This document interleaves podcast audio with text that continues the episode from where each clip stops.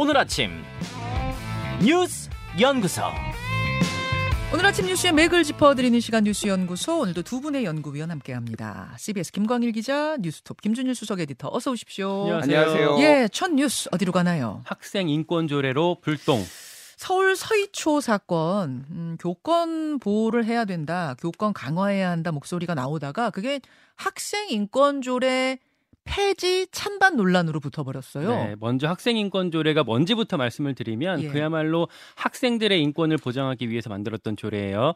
20년 전에 경기도에서 제일 먼저 만들었고요. 예. 현재는 전국 17개 시도교육청 중에서 7곳에서 시행이 되고 있습니다. 음, 차별이나 폭력에서 벗어날 권리가 명시가 됐는데 뭐 예전에는 학교에서 뭐 학, 그 선생님들이 학생들 때리고 뭐 두 발 단속하고 했었잖아요. 네. 이런 거 못하게 하자는 취지가 담겨 있어요. 음, 그런데 학생이나 학부모가 이걸 오용해서 교권을 침해한다라는 비판이 계속 있긴 했습니다. 예. 이걸 개정하는 작업이 지금 여권에서 추진 중인 건데요. 음.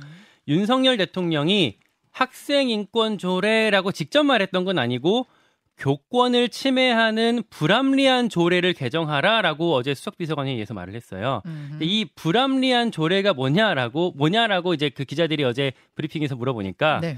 뭐그 조례가 뭔지 따로 말 안 해도 아시지 않냐 라고 대통령실에서 음. 말을 하더라고요. 네. 그래서 이게 학생인권 조례라고 해석이 다 되고 있고요.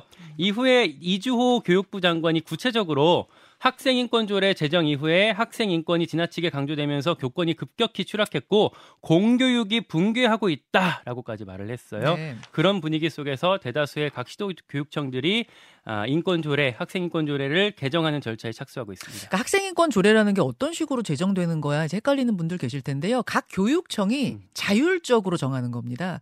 채택을 해도 되고 안 해도 되고 채택한 경우에 그 내용도 교육청이 알아서 정, 정하는 거예요. 음. 다 달라요 지금. 일곱 개 시도교육청이 학생 인권 조례란 걸 가지고 있는데 다 다릅니다 음. 내용이. 제가 지금 대표적으로 서울시 학생 인권 조례를 좀 뽑아 봤거든요. 조항이 굉장히 많아요. 굉장히 음. 많은데 뭐 체벌 금지, 야간 자율학습 보충 수업 같은 거 강제해서는 안 된다 이런 내용 들어 있고 복장, 두발, 용모에 대해서 자기 개성을 실현할 권리 가진다. 두발 길이 규제 안 된다. 휴대전화 자체를 금지해서는 안 된다. 반성문, 서약서 같은 것 강요해서는 안 된다. 뭐 이런 내용들이 아, 이제 들어 있습니다. 근데 이제 이 학생 인권 조례도 그동안 너무 과한 부분도 있어라는 얘기가 쭉 있었어요. 있긴 했어요. 예. 그래서 개정에 대해선 전반적으로 동의하는 것 같은데 소폭이냐 대폭이냐를 두고 혹은 폐지까지도 주장하는 분들이 있고 그건 아니다. 좀 갈리는 거죠. 그리고 이제 우려의 목소리가 나오는 게 예. 기본적으로 이게 애초에 갈라치기라는 거예요. 지금 문제가 됐던 게 교권인데 예. 왜 뜬금없이 학생 인권 조례를 개정하냐? 음. 교사랑 학생이랑 싸움 붙여서 정부 책임을 피해 가려고 하는 거 아니냐라는 거고 지금 뭐 학생인권 조례가 없는 부산이나 인천 같은 데에서도 교권 침해가 나오지 않냐. 그러니까 교권이랑 학생 인권을 꼭 상충하는 걸로 보지 않고 둘 다 강화할 수 있는 건 아니냐라는 반론이 교육계 일각 그리고 야권에서 나오고 있고요. 예. 주목되는 인물이 조희연 서울 교육감이에요. 예.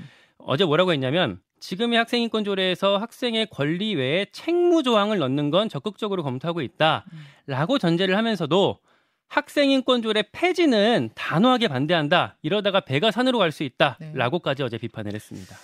자, 어, 김준일 에디터. 예. 예, 예. 어떤 일단- 부분 주목하세요? 일단 개념적으로 조금 설명을 좀 해야 되고 이게 네. 이제 교육계에서도 나오는 건데 교권이라는 게 뭐냐. 음. 이게 교권이라는 게 그냥 줄여서 얘기를 하니까 그러는데 이게 학 시민들 국민들은 이를테면 교육받을 권리가 있잖아요. 네. 그건 그러면은 교사들은 교육할 권리가 있는 것인가?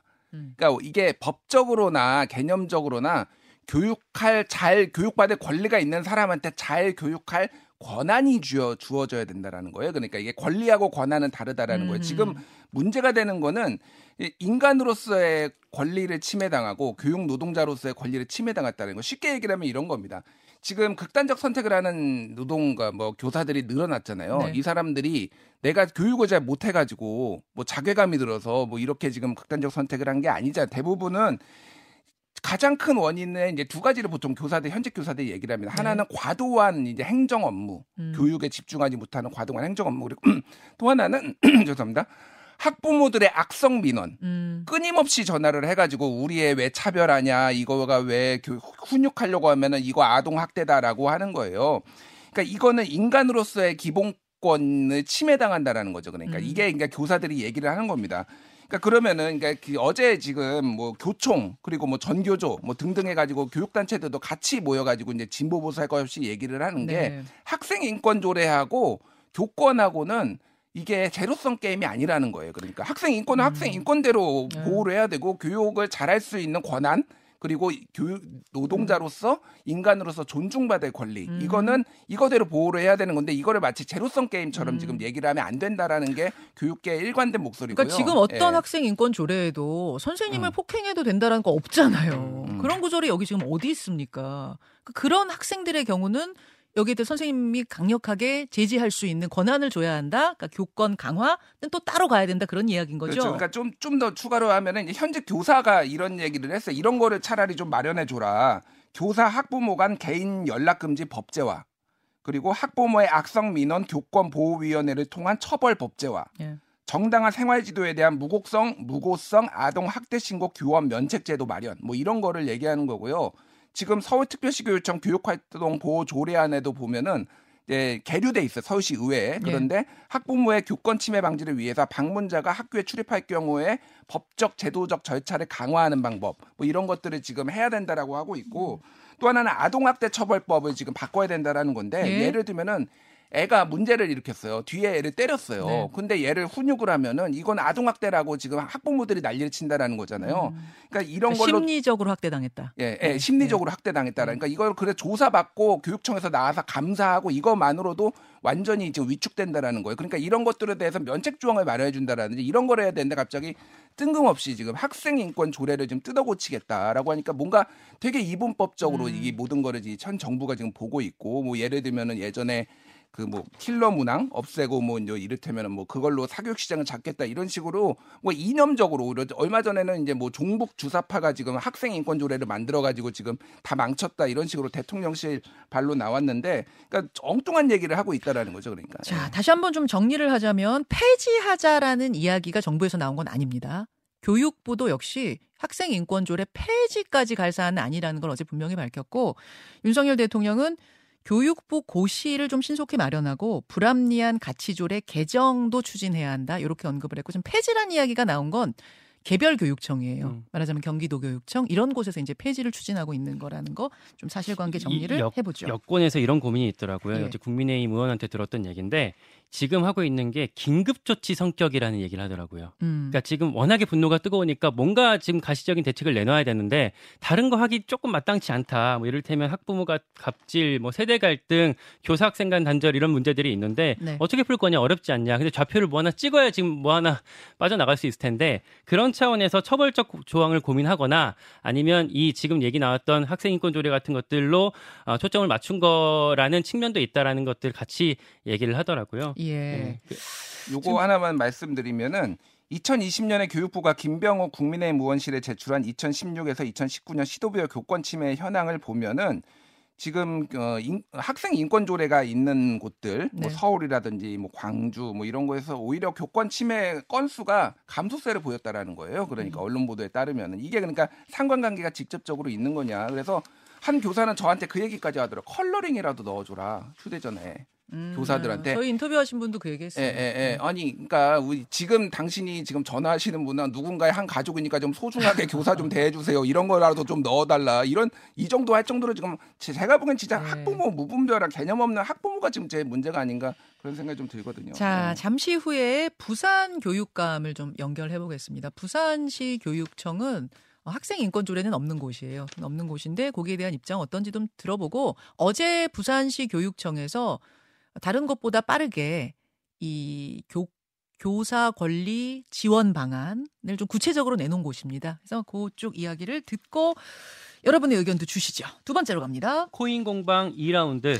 김남국 의원의 코인 공방이 1라운드였다면 최근에 이제 자진 신고 나 코인 있어 하고 자진 신고한 다른 의원들의 공방이 2라운드예요. 국민의힘에서도 코인 투자 의원이 나오면서 민주당이 공격을 시작했습니다. 예. 국회 윤리심사자문위에 자진 신고한 게 11명이었거든요. 네. 이 중에서 몇 명은 이해충돌 소지가 있다라고 자문위가 판단을 하고 있는데 여기 민주당에서는 김홍걸 의원 그리고 국민의힘에서는 권영세 의원, 이양수 의원이 포함이 되어 있거든요. 네. 민주당이 어제 어, 저기 자당 소속 의원은 자체 진상조사하기로 했고 국민의힘한테는 권영세 의원을 국미, 국회 윤리특위에 제소해라라고 요청 압박을 했습니다. 자, 권영세 장관을 콕 찍은 건 왜 그렇죠? 코인과세 유예하는 법안에 공동 발의했기 때문에 이해 충돌이라는 게 민주당 얘기고요. 음. 코인 거래액이랑 거래 횟수가 다 도마 위에 오르고 있습니다. 수십억 원을 거래했고 500회 이상 그 거래했다라는 보도가 나왔어요. 근데 여기서 이제 수십억 원이라는 게 전 좀 헷갈리는데 왜 뭐 이 저 검찰 경찰에서 도박판 판돈 계산할 음. 때도 왔다 갔다 왔다 갔다 한 걸 계속 더해가지고 수십억 이렇게 내잖아요. 이 경우는 어떻습니까? 권영세 장관한테 제가 어, 그 전화해서 직접 물어봤는데 예. 그 얘기를 하더라고요. 지금 수십억이라고 표기되는 거는 말씀하신 것처럼 누적이다. 왔다 갔다 왔다 갔다. 그러면은 네. 초기에 투자한 돈은 3천만 원이라는 거예요. 내가 투자한 건 3, 4천만 원 정도고 그것도 한 2천만 원을 잃었기 때문에 반토막이 났다. 음. 그리고 횟수 문제도 애초에 이게 이 코인이라는 게 단타로 이루어진대요. 그러다 네. 보니까 좀 부풀려진 과장된 측면이 있 다라고 하고요. 어제 김근식 교수가 얘기한 것처럼 본인이 얼리 어댑터다. 음, 그래서 음. 이제 사회 문제가 되고 있으니까 먼저 해본 거지 전문적으로 이제 코인 한 수준은 아니다라고 얘기를 하고 있습니다. 지금 이제 민주당에서 보고 있는 건 뭐 액수도 액수지만 이해 충돌 가능성이 권영세 장관 같은 경우에는 있다 이렇게 보고 있는 거고요. 그러니까 예전에 김남국 의원이 했던 것처럼 코인 과세에 유예했던 법안에 공동 발의 이름을 올렸기 때문에 이해 충돌이다라는 게 민주당 얘기입니다. 어, 장관 재임 중에도 거래했다는 보도가 있어요. 그러니까 재임 시절 거래는 총 8건이었대요. 그리고 그거는 업무 시간이 아니라 주말 그리고 퇴근 이후였다. 그리고 장관 되기 전에 거래했던 건 업무 시간에도 처- 체결됐던 게 있는데 이거는 업무 전에 청약을 걸어놨던 게 업무 중에 체결된 거다라고 권영세 장관은 얘기하고 있습니다. 예약 체결. 예. 음, 자 김준 에디터. 네. 그러니까 뭐 권영세 장관도 그렇고 그리고 그 국민의힘 가상자산 특별위원회 위원으로 임명된 유경준 의원도 가상자산 소득에 과- 아, 대한 과세 2년 유예 법안을 같이 발의했고요.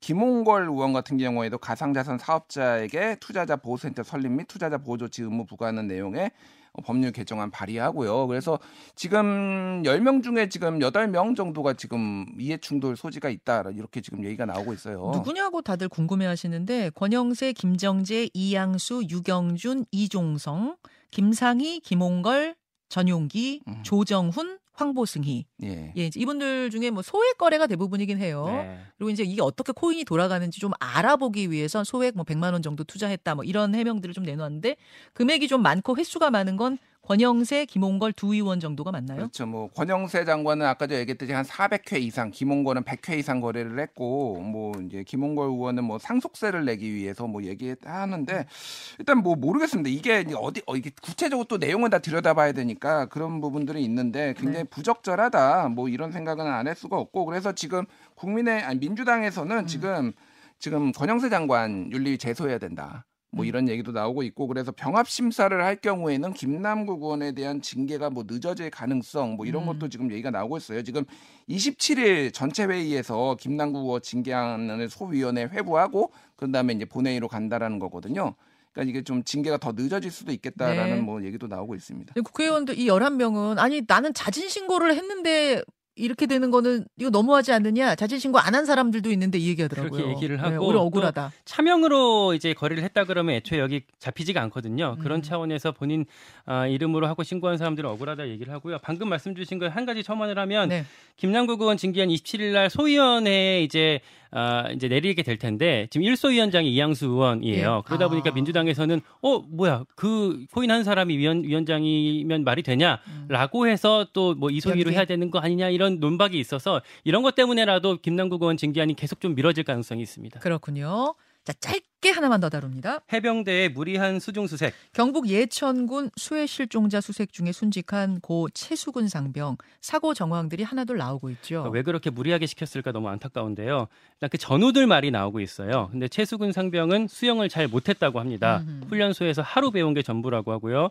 해병대가 어떻게 수영을 못하실 못할 수 있냐라고 의문을 가실, 가지실 수 있는데 여기는 포병대대입니다. 음, 특성상 물에 갈 일 자체가 없고 예. 수중 수색 경험도 사고 당 일이 처음이었다고 합니다. 예. 전날까지도 그냥 이제 그 도보로 수색했다고 해요. 예. 게다가 포상 휴가가 14박 15일로 주어졌대요. 실종자 찾으면. 그러다 보니까 장병들 입장에서는 눈에 불 켜고 찾을 수밖에 없었을 텐데 음, 어뭐 부대에서는 우리는 휴가를 당근으로 어 장병들을 물속으로 내몬 건 아니야라고 주장을 하고 있습니다. 자, 여기까지 보겠습니다. 두 분 수고하셨습니다. 고맙습니다. 김현정의 뉴스쇼는 시청자 여러분의 참여를 기다립니다. 구독과 좋아요, 댓글 잊지 않으셨죠? 알림 설정을 해두시면 평일 아침 7시 20분 실시간 라이브도 참여하실 수 있습니다.